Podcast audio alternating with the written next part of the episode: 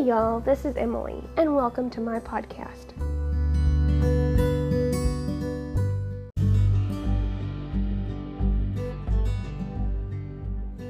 In today's episode, with Christmas around the corner and with the weather getting cooler, I thought we could make a cherry hot chocolate.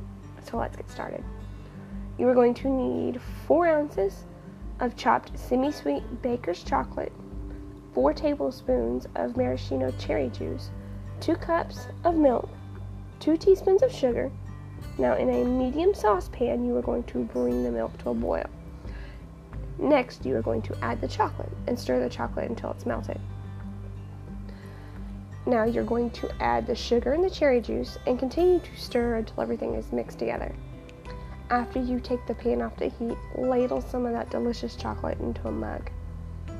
And you can either top with marshmallows or whipped cream. Personally, I like whipped cream.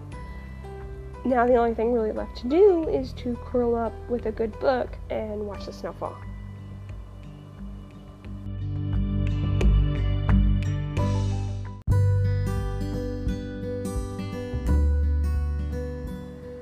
If you have any questions, comments, or would like to check out other recipes, go to www.lifeofasouthernwoman.com. Bye, y'all.